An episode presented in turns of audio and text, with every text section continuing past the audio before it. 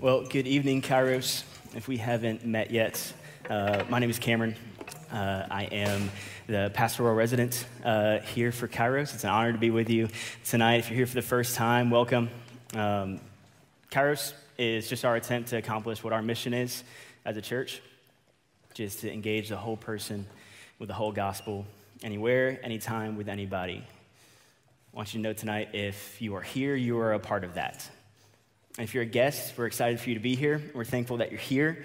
Um, I also want to thank Mike Harder. He couldn't be here tonight, um, but we appreciate his leadership. We're praying for him and Tabitha as they get some rest this evening. Uh, Mike has been walking us through a series called God Is, right?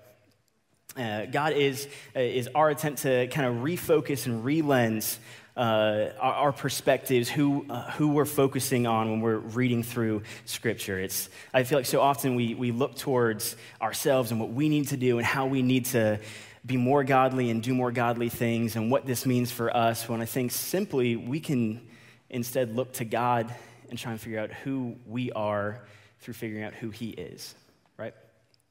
That's what our attempt is. We've been walking through this series for a while, talking about uh, God as a uh, loving God. God is love. God is trustworthy. God is good. And in the midst of that, it, it might sound a little weird talking about what we're talking about tonight, which is God being a redeemer. You might think redeeming is a verb. That's not an attribute of somebody, it's, it's a verb, it's an action that you do. I think we have a chance here tonight to realize that God as a redeemer is talking about redemption being so core to who he is and so innate to his character that it's just as central to who he is as being loving or being good or trustworthy. And so we're going to look there tonight in Isaiah verse 44. So if you're here um, and have a Bible with you, you can go ahead and open up to Isaiah chapter 44. If you're at home, it'll be on the screen there or it'll be on the screen here for us as well. How are we doing tonight? We doing good? We here? Okay, good. Going to read chapter 44 of Isaiah, verses 21 through 23. It says this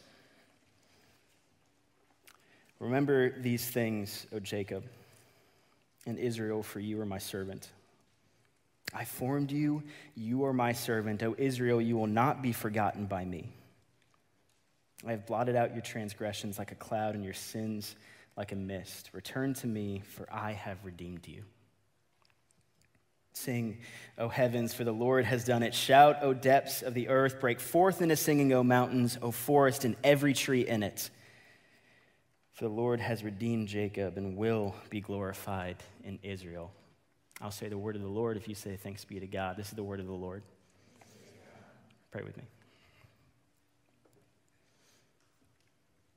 Father, in the midst of everything that's happening around us,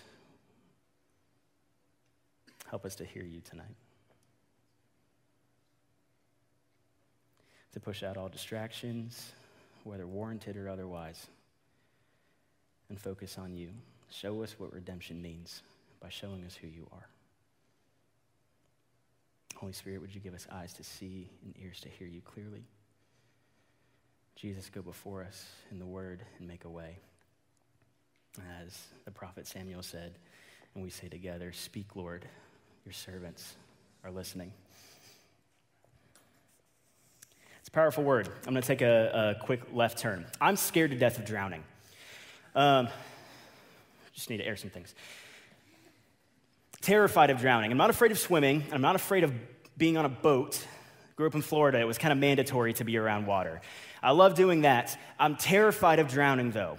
Okay, that's, that's a one sentence by itself. I'm not scared of dying either. I know where I'm going. I just don't want drowning to be the method to get there. That's not gonna, that wouldn't be ideal for me. And I, this probably occupies too much of my brain space, right?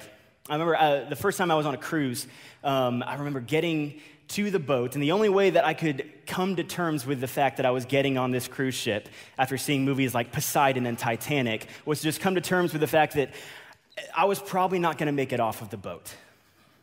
That was my coping mechanism. If I could accept death as I walked across the threshold, I would just welcome it and it would be fine.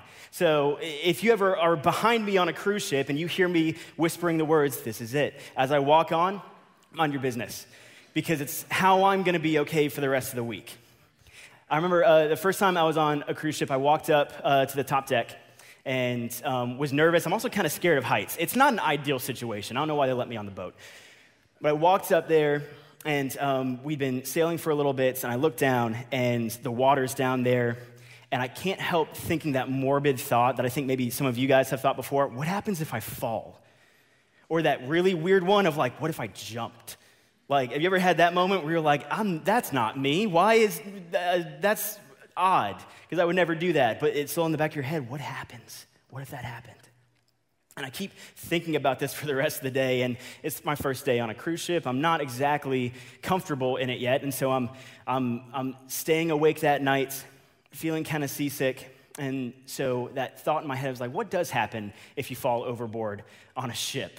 So I go to the internet, as all people do at 2 a.m. when they can't sleep, and I pay for the $30 per minute Wi Fi that they have on the cruise ship.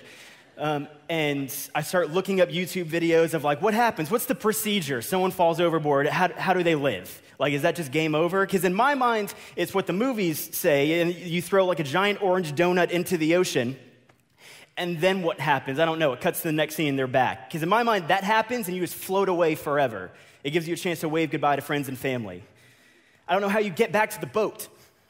And so I do some research. Uh, turns out people that are a part of the ship industry uh, have thought of this, and they have a lot of ways to do this, thank God. Um, one of the things that I found out, though, is this thing called a lifeline. Maybe some of you who are clearly smarter than me um, have already figured this out by now. It's a line that is attached to the ship and it's thrown off into the ocean to the person who's drowning.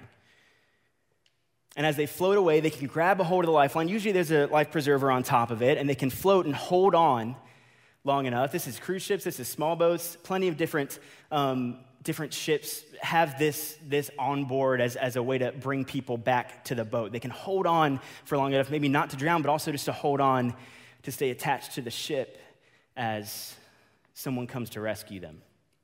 And that kind of got me thinking a little bit as I was reading these verses, right? So we, we have God as a redeemer, and so often I think of our salvation, my salvation, as life preserver salvation. Where God throws this orange life preserver at me and I grab a hold of it and now, you know, I'm not drowning anymore. I'm not at risk of going to hell anymore and then I just sit and float. When in reality God's salvation is more like a lifeline. See, God isn't in the business of just saving people, He redeems them, and that's what a lifeline is.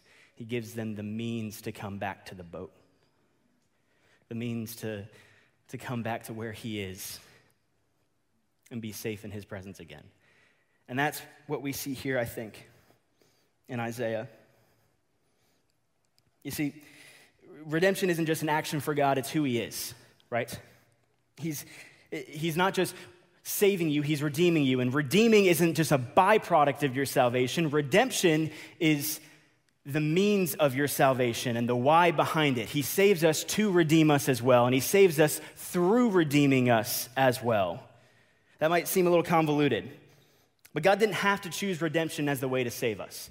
He could have just prevented us from going to hell somehow, but he does choose salvation and redemption. He does bring us back. That's what redemption is. Maybe some of us don't, and especially me, I haven't thought about the word redemption very much. And in prepping for this, I kind of examined what that could mean. Redemption looks like, looks like uh, maybe for us just turning something in and purchasing something and getting something back. And that's not exactly what's happening here. See, the word ga'al, um, which is a Hebrew word that's being used by Isaiah, it's, it's more of a it's more of a, of a purchase that brings something back to where it was supposed to be to begin with. You're not just you're not just redeeming and buying something, you're buying something and you're bringing it back to where it was to start. So think of it this way maybe if someone who was free was thrown into indentured servitude, maybe you would buy them back. And you buy them back to earn their freedom to go from servitude back to freedom where they started from, right? Uh, we studied the book of Ruth a while back, and we kind of saw redemption in her narrative. So, widows back in the day when when, when this was relevant and they had to be redeemed, they were part of a family, and then when their husband died, they kind of entered this weird, ambiguous middle ground. But a kinsman redeemer could come and bring them back into where they were supposed to be in the family all along. That's redemption, which is great. It's all well and good, right? I, I think most of us kind of innately, innately know that, but maybe the issue tonight with redemption isn't so much of what the word means, but where is it in our lives? We don't think of redemption as something tangible that we hold on to. Redemption is a synonym for salvation, or redemption is exactly what it means, but we struggle with the application of it. Maybe we think things like, well, I've been saved from hell, and that's great, and I don't really see a lot that needs to be redeemed or fixed or bought back in my life to begin with. Or maybe you say, yeah, redemption is awesome, but I don't see a lot of it, either in my life or in the world around us, which might be kind of fair. I think maybe if you're like me, it's, it's yeah, I know I've been redeemed, and that's my identity as a believer, but I'm still pretty messed up. I know that God can save me from hell, but I don't know if He can save me from me. Where is redemption? In our lives? What does it mean? And who is God if He says He's a redeemer? Not in action, but in who He is. Maybe you're struggling with all sorts of things sin habits, addictions. Maybe you're struggling with anxieties, self harm, self thoughts that feel abusive, um, something that's happened in the past. We all have points in our lives that need to be redeemed and that we're longing to be redeemed. Maybe it's something that happened to us, maybe it's something that we did. Maybe it's something like what we see in the world that we just prayed about today, where we say God is a redeemer, and yet we also have to pray for things like earthquakes in Haiti and COVID that has taken its toll for a year and a half. It's what we're seeing in Afghanistan. It's floods right down the road. And then you think of this and you say, God, where are you? Come quickly. Where's your redemption? How are you going to turn this one around? Because how can good come when so much bad has happened? And that's where we sit when we hear words like Redeemer sometimes. When we really think about it and we try and match that with reality, it, it feels like we're trying to fit two things together that don't like being together. We all have places in our lives where we long for redemption and where we hope the gospel is true because honestly, if it's not, I don't know if I can bear the weight of it anymore. And that's where this text comes in, where we get to look and hear the words of Isaiah, where he says, Hey, the gospel is more true than you can imagine. And here's why because not only is God a redeemer, and does he believe that, or do we believe that he wants to redeem us, that he is a redeemer and is going to? He doesn't just he doesn't have to do it out of obligation. He he wants to and longs to redeem. It's who he is. It's his character. God is a redeemer.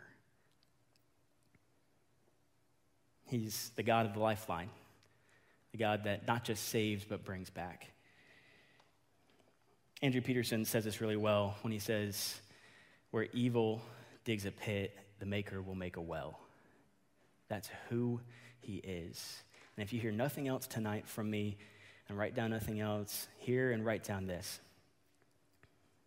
Our longing to be redeemed is met by God's longing to redeem.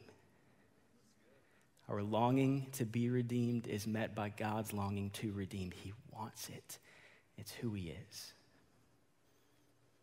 So let's let Isaiah tell us why, because it can be tough to see. So in Isaiah, we have a prophet who uh, is come, coming to the Israelites, and, and he's, at, at this point, he's been talking for a long time 40 chapters on the wrath they've been bringing on. See, Israel has gone through their season of straying, they are looking at, at other idols, other strongholds other than God and putting their faith in that. And they've been wandering for a while. And so Isaiah proclaims judgment over them for what they have done. And then the exile comes. and calamity happens, and, and they bring their defeat upon themselves. And the worst thing that could have been imagined occurs Jerusalem falls, the temple is destroyed, and it's over. And then we kind of hear from a different Isaiah starting in chapter 40. See, this is Isaiah in exile talking to a broken people surrounded by calamity, and they are probably asking some of the same questions we are Has God forsaken us? Where is He? Did we bring in ourselves?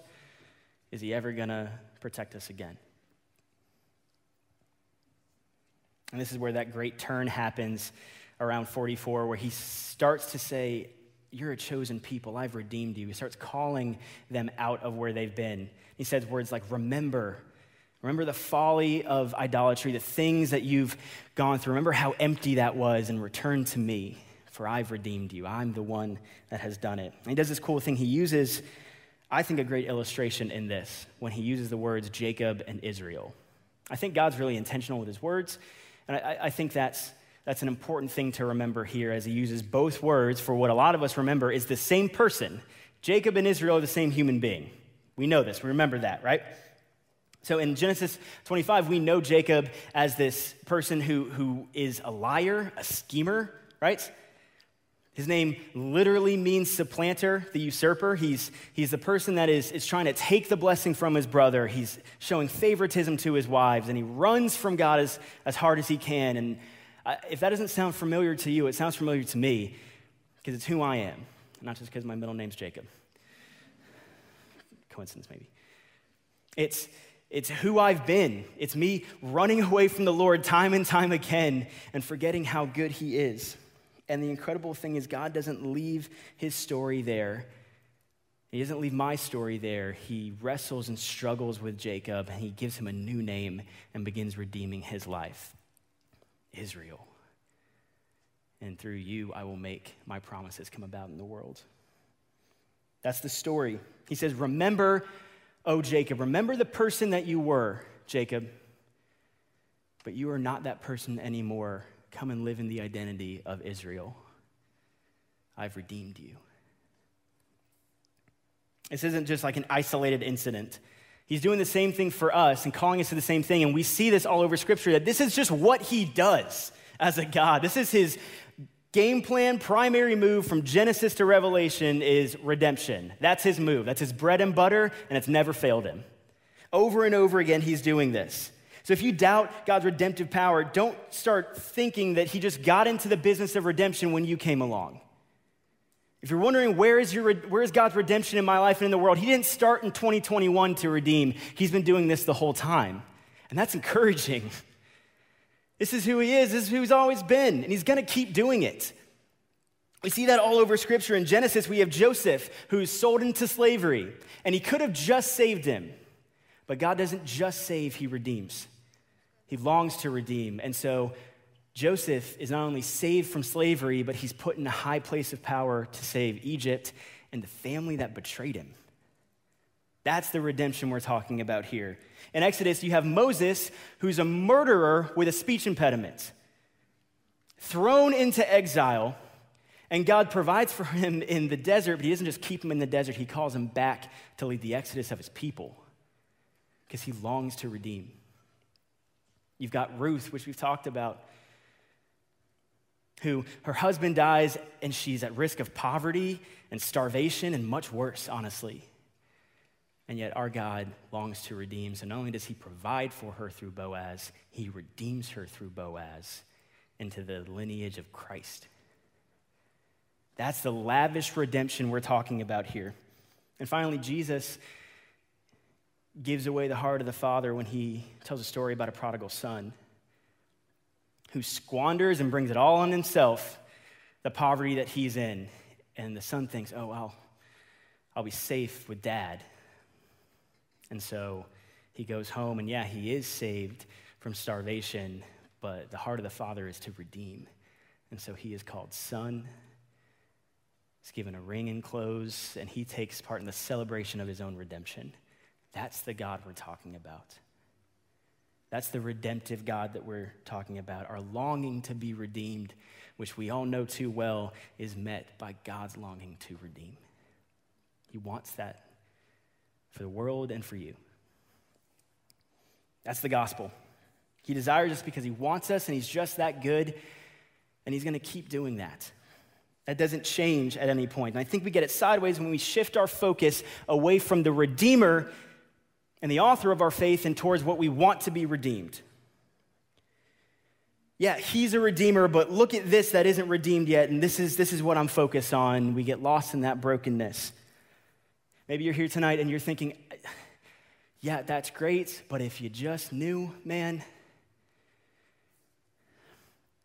that's good, but if you just knew what I did or who I am, the people that I've been with, the things I've done, the things I've seen, the people I've taken home, the things that I've put in my body, the things I've said to people I supposedly care about. I don't need to know what you did to know what's redeemable, mostly because I know the power of the one who's doing the redeeming. I don't need to know your sins or your struggles or what you've done because I know what Jesus did for you, and it was enough. That's the gospel. There's no but after that. I think we get lost in that so often. Jesus knows your sin and your brokenness, and he came anyway because his desire is to redeem you personally. That's his game plan. It's never changed from Genesis to now and through on to Revelation. That's what he wants to do, and it's what he's going to do. Despite the darkness that's around you and in you, what you've done and what you will do, it's the same plan. It's broken pieces made new and made beautiful by a perfect potter. And he's faithful to do it. So as we wrap up tonight, that's, that's where we're going to sit. Three things, right? Three things that I think that we can probably take from this. Again, God is a redeemer. Well, what does that mean for us? I think, I think there's three comments in these verses that are helpful. The first thing is this remember is we needed to be redeemed. Remember that we needed to be redeemed. In verse 21, it says, Remember these things, O Jacob. And in 23, he follows it up with, God has redeemed Jacob and will be glorified in Israel. God is calling us to remember the emptiness of where we've been. Some of us don't like to do that. It feels gross. I understand. We don't want to sit there, but he's calling us to remember hey, this is where you were. This is who you were. We all have this need to be redeemed, but sometimes we're either too prideful or too blinded by sin to see our own need to be healed. And that's a tragedy. Because in verse 23, he says very specifically, the Lord has redeemed Jacob and will be glorified in Israel. The sad thing is when we refuse to admit that we still need to be redeemed and were redeemed, we rob God of the glory of being a redeemer. How is that helpful? And we try and pretend everything's okay when it's not. And all we're doing is trying to make sure that God doesn't get glory for our redeeming because we deserve glory for having it all together. God is glorified in your redemption. He will be glorified in Israel. Our weaknesses is turned, or our weakness is turned into his glory. So don't attempt to rob God of glory by shying away from your own redemptive process. Good? Next. Return because we have been redeemed. Return because we have been redeemed. We needed to be uh, redeemed, and now we have been redeemed. That's true, and we can return because of it. Verse 22 said this I've blotted out your transgressions like a cloud and your sins like a mist. Return to me, for I redeemed you. For some of us, our cloud isn't really a mist. It's more of like an oppressive fog that we can't see through or see beyond, and we'll never see God on the other side of it. And God says, i have done away with that. It's gone, gone. There's no trace, gone forever. I've redeemed you. We can't see past maybe our past or our old selves or old sins, and so we live there. I am who I was despite what God said. Maybe you think that in thought. That, that, that's, that's who I am. I sit there and I think of what I've done. Maybe you think that indeed, where you act the same way. I'm going to continue acting in this way because it's just who I am. Remember the sins of Jacob, but don't stay there. Don't, don't dwell in the past. You can return to him. No matter what you've done, no matter where you've been. You can return to him and you can keep returning to him over and over and over and over and over and over again. He's just that good. You aren't Jacob any longer, so stop acting like it. Stop thinking it. It's not who you are. Remember, oh Israel, he's, he's getting glory from that. So don't live there. And the cross was too costly and God was too good to live the life of a dead man. So get up and walk. Live. He has redeemed and He's redeemed you for it. Don't diminish God's salvation by pretending it comes without redemption. You can come home. Last thing is this rejoice because we're still being redeemed. That's good news. Rejoice because we're still being redeemed. Again, we're called to sing, O heavens, and O depths, and, and shout to the mountains and every tree in the forest because it's just that good news, right? But maybe tonight you feel like you've seen past redemption, right? But maybe you feel like you should be just a little bit further along than you are. Maybe the word redemption doesn't feel so great because it reminds you that you should be redeemed. Why are you living like this? You should be redeemed. Really? You're calling yourself redeemed? After what you did last night? After who you are? When you get locked in this thing where you're struggling, or maybe you're struggling to struggle at all with what you're doing, and you're stuck in sin, what throws you into shame and defeat and discouragement because of who you're supposed to be. And you, you are called to be that, but you feel like a fraud. But you're still waiting for God to redeem something that was broken in your life or, or went astray at some point.